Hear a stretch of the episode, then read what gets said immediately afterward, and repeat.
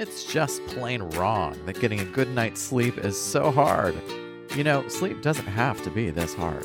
There is a faster way to get better sleep. Sleep Takeout gives you real practical sleep solutions and your questions answered. I'm Dr. Bond, and I'm a licensed psychologist. And I'm Dr. Satouni, and I'm a board-certified sleep and pulmonary physician. And we're here to talk to you about sleep advice without a pill. This Sleep Takeout podcast is for information and entertainment purposes. This podcast is not intended as professional or legal advice. Podcasts are not treatment. Sleep disorders and mental health conditions need to be individualized with the healthcare provider. Sleep Takeout is not a replacement for professional advice or recommendations.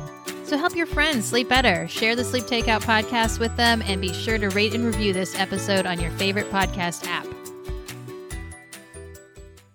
All right, welcome back, Sleep Nation. We are trying some musical chairs right now to see who sounds different. We're not sure if it's the microphone or if it's our location, so we're going to just figure it out by doing some chair swap. Yeah, we already tried swapping the mic. Okay, ready? Okay, set, ready, set, go. Okay, I feel like I'm playing chicken.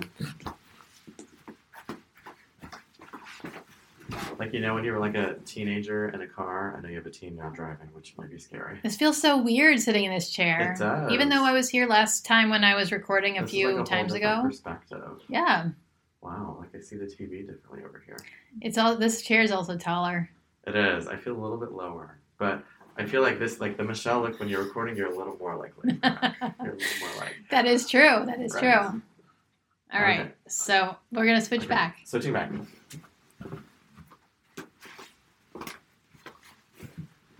Okay, and we're back. Okay, so we'll see. So we'll see what happens. Yeah, we'll just like. I think it's fine. We'll just see how it goes. Welcome back, Sleep Nation. You got to kind of hear our little mini experiment in the sound studio. Yes. So it would have been even really funny if we were on YouTube at the time, because then you would actually see us. But you know what? Today, no one really wants to see me on YouTube. No. So one of my things that I'm doing in 2023 is I'm trying to be healthier for my eyes and like wear my glasses a little bit more. And I really am not a big fan of my glasses. And not just the fact that they're Do you not like glasses. How they look or you don't like how they feel? I just don't like wearing glasses. I'm a big contact lens person and I just don't like that. But I do realize it is not healthy for your eyes. Yeah. And, you know, being obviously working a lot of hours and working late at night, I just think that they need to breathe. Yeah. So I think I see better when I wear glasses, but really, I do. Like, because contacts, my eyes hurt at the end of the day when I have glasses. Contacts make me feel like I'm sick or I'm tired, and maybe that's because I don't wear them that much. But even when I did a lot of hospital work and I wore them for like eye protection, like literal eye protection. Remember back when COVID, you could get it from your eyes, and so everybody was supposed to wear glasses. Right. Anyway, the face shields. It makes me feel like it's a rainy day, tired, that I just want to close my eyes. The other superpower, I don't know if this happens to everybody, but if you want to write to me, you can. Superpower is when you cut onions with contacts on, your eyes don't water. I have not tried this. Okay, you should try it. It's a little experiment because it is literally a superpower when I'm cooking with my kids. You know, we get to the cutting the onions. You know, nobody really wants to cut, but, you know, kids want to use knives and you know, they're at that age that they can. Right. They get maybe two cuts in and they're like, I can't do this anymore. And then I go over, I'm cutting it, and I'm like, what is wrong with you? Why are you not having any problems? Oh, my gosh. Speaking of cooking, I got a new air fryer. Me too. And it's life-changing. How did we not talk about this? I don't know, girl. It's life-changing. So we got ours for Hanukkah this year, and it was like a family gift. Ooh. It is definitely life-changing. Yeah, it is. Like, what's your favorite thing to put in it? Well, so fish actually cooks really well in it. I've not done fish. I've been really surprised because, you know, fish is usually, I don't know, fish is kind of hit or miss. It can be like really nasty sometimes if you don't like cook it right.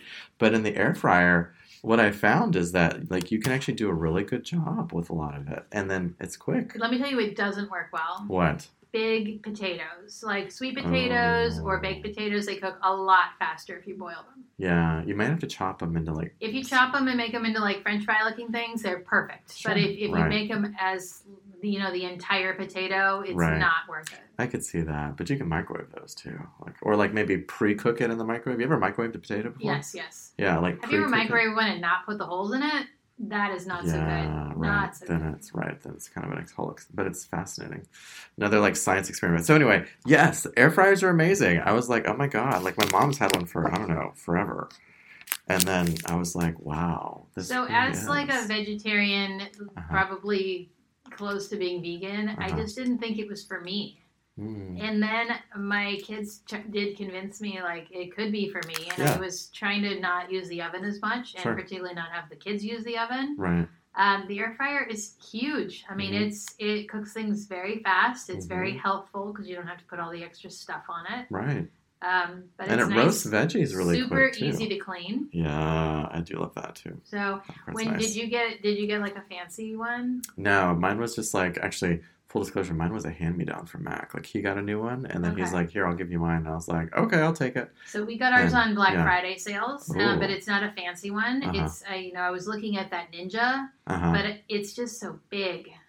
So we got a 4-quart. Do you have the ones that can, like, cook a whole chicken or something in them? Or, like, those? Yeah, I don't know. The whole vegetarian thing, not a whole I could cook a whole cauliflower, so I'm just putting it in perspective. I don't know how big a chicken is. That's true, yeah. You could cook several cauliflower steaks. Have you had cauliflower steak? Love cauliflower steak. It's delicious. Yeah. I know. All right, well, we're coming up to Michelle's for cauliflower steaks in your air fryer. Like, absolutely. But then, you know, amazing. I was thinking, air fryers, even if it's in a work setting, I mean, how cool is that? I know. That's, like, better than a microwave in some respects. Yeah, I mean, I don't know if I can replace the microwave, but... you're not going to burn your house down with an air fryer. No, you're not. And you're not going to usually burn your fingers with an air fryer. Mm. It does get, you know, pretty hot, but I just like the cleanup. I thought it was really kind of nice and easy, so I'm excited. Yeah, I also do wonder, like, the energy efficiency kind of it. Like, you know, if you cook in your whole oven, I mean, that's like a big space, and it takes a while to preheat, and then it heats, and then it cooks. And well, your electric bill goes up, you know, just even opening and closing. Right. But I don't know. I don't think you can really bake that well. We did make cinnamon rolls, and we made donuts in it. Yeah. And they did not turn out as well as I would have liked. They weren't bad, but they definitely cook faster. Yeah. I will say Impossible Burgers are really good in the air fryer, too. Yeah, I've not done that yet. Actually, I haven't done the Impossible Burger. I have done little nuggets, the veggie nuggets. Oh, yeah. So what are we going to talk about today? I'm not sure. I forgot. I think we were going to review your... Insomnia magazine that you got. I just want to talk about that, but this kind of got me onto a good thing. Let's talk about eating before we go to bed. Oh, yes. I think we should do that. We did one about sleep eating. That's not what I want to talk about. I really want to talk about is maybe like the physiology of why it might not or why it might be beneficial to eat. So we can talk about that camp. But so one of the things that happens in many medical offices and maybe other businesses, I would assume like your car dealership, is there's the little handouts that are out and about. And one of the things that got dropped off in my office was something that said Insomnia on it. And it's a little magazine. How appropriate. It comes in a, you know, like a little like package. I just happened to just be looking in the lobby. So someone obviously dropped it off without talking to me, which again, believe it or not, is not uncommon. That, you know, well, you have people that just like drop things off and, and they like drop and run? Yes. So drop and run. Again, I'm in the back seeing patients a lot, so maybe they've informed a staff person that they did this. But a lot of times it's unbranded information that a pharmaceutical company will do with kind of that motive of maybe pay more attention to something. And I'm assuming because sleep specialists aren't, you know, just like run-of-the-mill, but these are being dropped off in primary care offices primarily with the intention of maybe engaging that patient to want to engage their provider to talk about a subject. And when you think about something as really common, you know, they talk about 1 in 3 people will have insomnia. A lot of doctors get very nervous about talking about it. And they think it's opening up Pandora's box. If you ask somebody about sleep, you know, that just adds on 15, 20 minutes. And this is one of the things that we're really going to be doing kind of a deep dive when we talk to our providers and do some workshops, is it's really a very helpful thing to talk to them about. If they're having sleep difficulties, that's going to affect their blood sugar, their blood pressure, their mental health. And it, you know, obviously it is something that they want you to ask them, but they may not talk about it. And if you are skirting the issue on talking about a sleep condition, then you're probably missing the general wellness of that patient. Mm-hmm. So this is really interesting, and we can take a picture and put it up on the blog or on the Facebook page for Sleep Tampa Bay. The one that was coming out, well, that came out, that's sitting in the lobby. But it really touches on a lot of different subjects, and it touches the surface you on can some scan for more info. Very, very nice. I don't know, talking points. Uh-huh. We've talked about, I would venture to say almost everything in our 40 plus episodes that we've done has talked about something that is in here. Yeah. And there was no bad or wrong information. Mm-hmm. I think they were all really just tip of the iceberg things. Sure.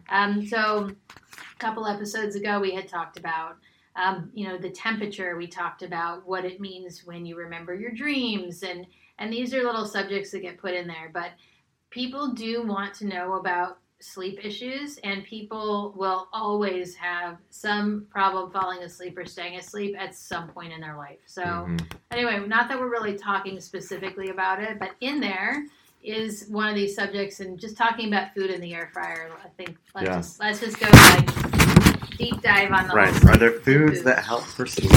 So remember that you use food to nourish your body so that you have energy. Okay? You need this energy, not only when you're awake, but you do need it to power some things when you're asleep. Mm-hmm. But really, the food energy that you take in through your mouth into your gut goes through a whole bunch of series of systems in order to be digestible and then be used by our cells. Although your digestion slows down. It does slow down, but remember, that's where you can actually absorb more because your gut is slowing down. Okay. So you actually have more absorption, but less gut transit. Oh. And then you have more gut transit during the day, but less absorption. Mm. So have you noticed that you hardly ever, most people, unless there's a gastro type of problem, you never wake up in the middle of the night to poop? Have you noticed that? Yeah, no, you have to wake up. So you have to absorb, at night you actually are slowing things down to absorb it. Oh. But during the day, that motility, not just your physical action of moving and having gravity move through your gut, but you actually have things pass through, and you eliminate more waste during the day. Mm. But what people do if they eat too late at night, they still have food that goes from their mouth into their stomach. Mm-hmm. And the esophagus transit for healthy people is about 20 minutes maximum. And it could be hours if you have a abnormality, but it sits in your stomach for up to 2 hours being degraded by that stomach acid. Right. And again, that's in a person that actually has stomach acid, because there's a pretty good amount of literature that's saying about 25% to 1/3 of people take an acid blocker. Sure. Because they have indigestion or something else. Indigestion or for protection from like bleeding from their stomach. Yeah. So if you're eating within 2 to 4 hours when you go to bed, you are obviously at risk for having stuff from your stomach refluxing up into your throat or your sinus cavity or your lungs. And even if it's not acid full, it is not comfortable and it doesn't belong up there. Right. But what you're actually sending that signal to your brain and to your other tissues is you just gave yourself some nourishment that is going to power your body. And again, if you don't use up some of that food power, that gas, it has to go somewhere. Mm-hmm. So a lot of times people that tend to eat later tend to go to bed later. Right. And there's nothing wrong with that, because we don't want you refluxing. But if you're wondering why you can't fall asleep quickly, it may be because you just gave your body that signal that said, listen, I got all this energy to burn. Sure. Well, and I think the other thing that's important to realize about food is that when you eat it, you do get like a dopamine release. Like there's a pleasure reaction that you get with food. So it makes sense why it's a pleasurable experience, but it just may not be something you want to do closer to your bedtime. Yeah. Do you have any comment on when people say that when they eat, they get tired? Meaning that the food itself is what's making it kind of like tired? A comfortable soporific effect. Yeah, I do. I would say I have had several clients where we've talked about the feeling of kind of being full and that wanting. And again, that's another like kind of both part of like a dopamine kind of reaction to stuff. But then also too, like there's the sensation of like satiety and that some people really like that experience or that feeling, and you've learned to associate that with maybe going to bed or maybe like winding down your day or something along those lines. Yeah, there are foods mm-hmm. that are naturally sleep producing, and that is because they have proponents to them that actually convert, not just from a dopamine perspective, mm-hmm. but can actually contain some tryptophan, which mm-hmm. is, you know, a component of the serotonin molecule, mm-hmm. so to help relax. And we, you know, you hear about that, the turkey dinner, right. you know, for Thanksgiving, but I would say people, tuna and bananas have that as well.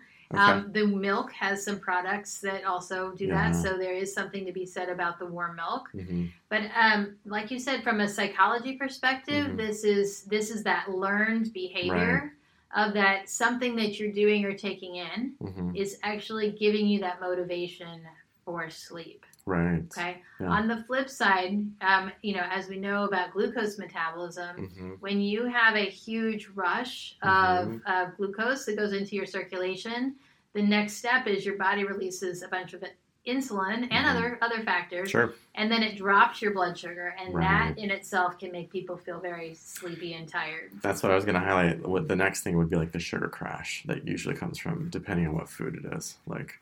But yeah, that experience is also what I think gets a lot of people sleepy.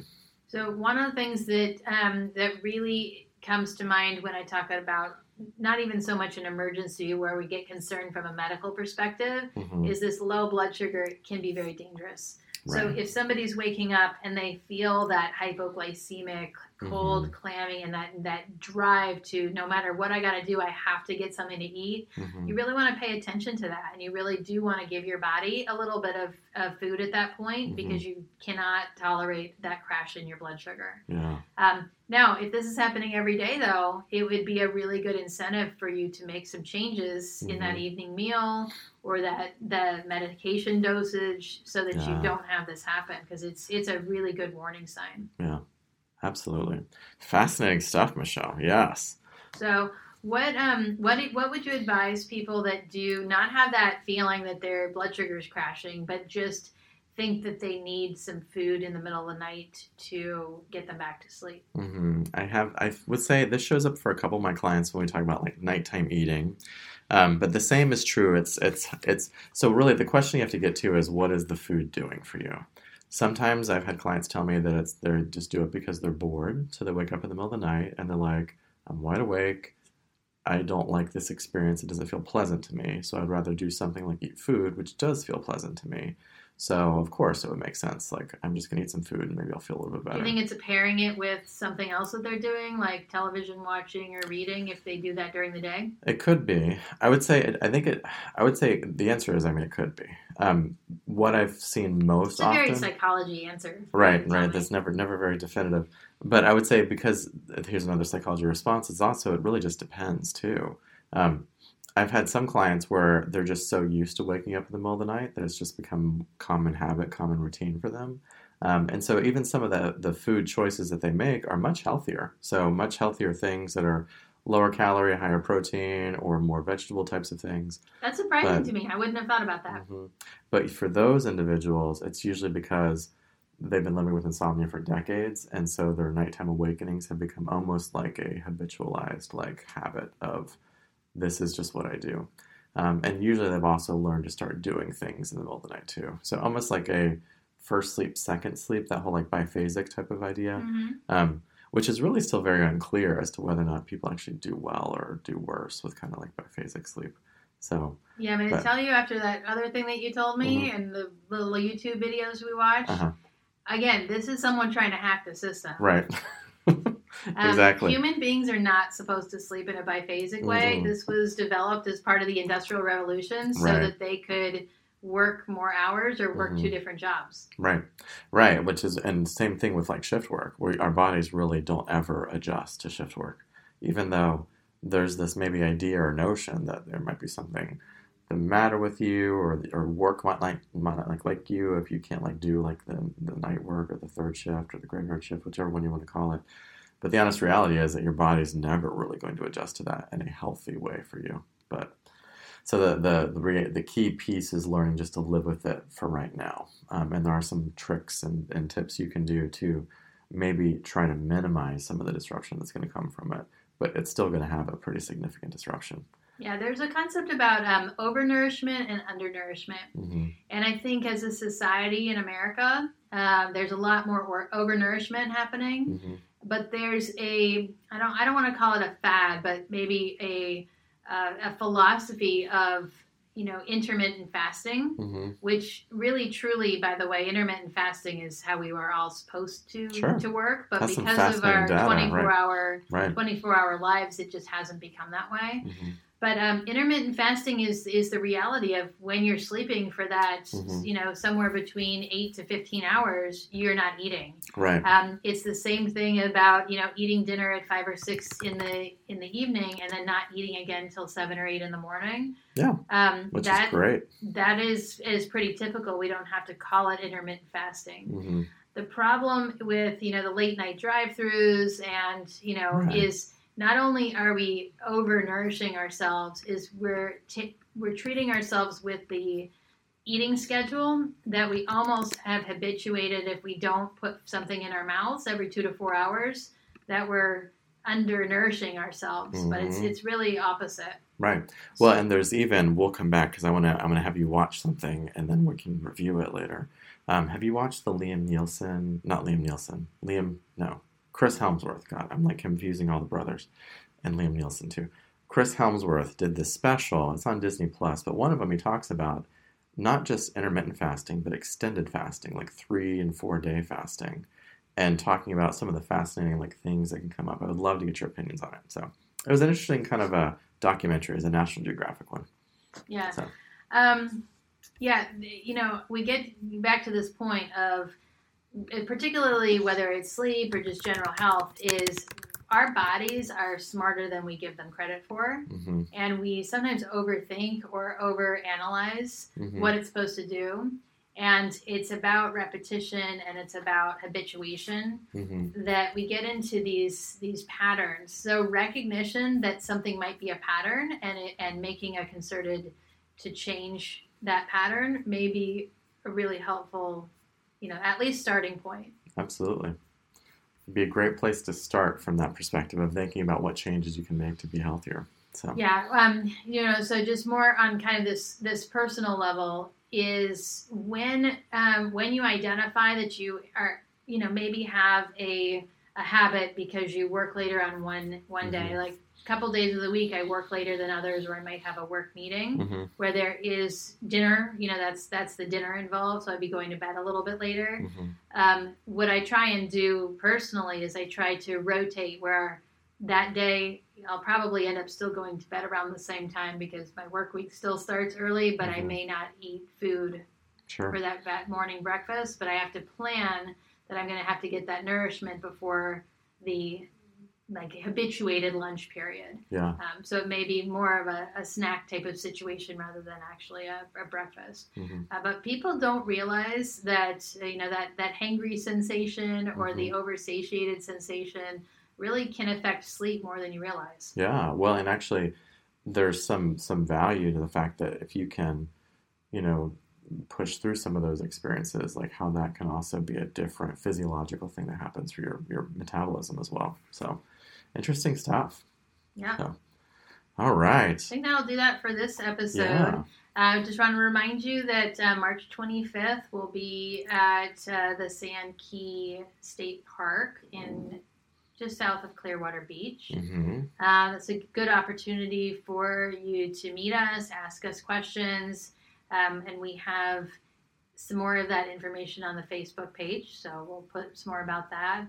But really come with an open mind and come with your questions, and it'd be really good to be able to meet people in person. All right. Until next time, Sleep Nation. Have a good one. Bye-bye.